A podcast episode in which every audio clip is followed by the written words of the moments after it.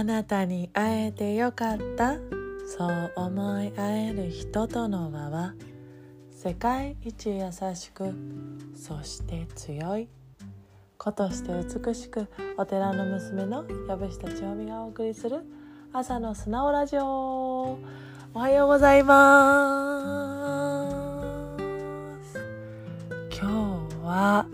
4月1日です。今日は新月です。イエーイ。スピリチュアルなことを知っている方は、新月というとね、何を決めようかなとか、どういう願いをオーダーしようかなとか考えると思うんだよね。今日最初に言っちゃいますね。1時から30分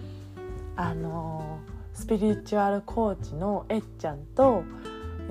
新月ワークをします。ぜひね、その時間空いてるわっていう人がいれば、これは本当に私これで夢を叶えてきただけじゃないけれども、結構本当にその通りになっているから、ぜひともね、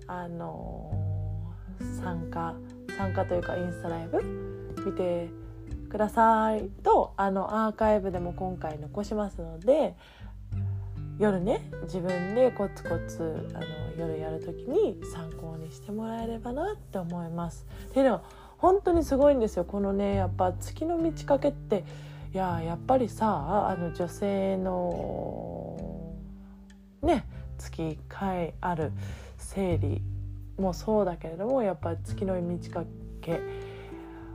関係するし、あと出産もね、月の満ち欠けってすごいじゃないですか。満月になるとすっごい引き寄せられたりさする。で、やっぱこの、私たちはこうね、この素粒子でできてるっていう、その話もいつかはしよう。からやっぱりこうね、地球のこの月の引力とかにね、やっぱ引き寄せられるんですよね。で、その月の、パワーをうまく使って私たちの願いを叶えちゃおうっていうんだけど、結果ね、前も話したけれども、夢って決めないと発注されないから、天にね、決めないと動かないよねって言った話と一緒で、だから新月ワークで、明日もうちょっと深くやるけど、必ず何々したいなじゃなくて、何々なっているとかさ、完結形で書くんですよ。そんなこともね、もっとね、えっちゃんの方が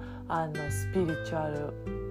コーチだから、もっとそういうのを深く説明してくれると思うから、なんかすごい楽しみだよね。私も楽しみです。私はそんな深くね、今回の新月が何々何々座の魚座だとか、なんかよくそういうのを私は知らないけれども、いつも月の満ち欠け、結局宇宙のパワーをうまく自分に取り入れてやってきたから、またさらに深くえっちゃんが明日話してくれることによって、今日話してくれることによって、また有効な夢のオーダーができるんじゃなかろうかって思っています。そんな今日この頃本当なんかね、せっかくのね、たった一度の人生だから、自分にね、体を持ってさ生きていいよね。私もうあれねもう私たちはこれは明日話すか、みんな神だっていう話ね、明日します。ということで、今日は、宣伝みたいになっちゃうけれども今日は1時から新月ワーク、これ新月ワークってさ書くんだよね。で書く瞑想とも言われていて、やっぱ頭の中を整理して書くっていうのはやっぱ整理されるよね。だからとか自分の心に、頭にじゃなくて心に本当はどうでありたいかって制限をかけずに書く、本当絶好の自分と向き合える月1回のなんか口実だと思うんですよ。結局別に新月にやらずともちゃんと発注すれば天はいつでも叶えてくれるんだけど、新月だと叶えやすいっていうねのも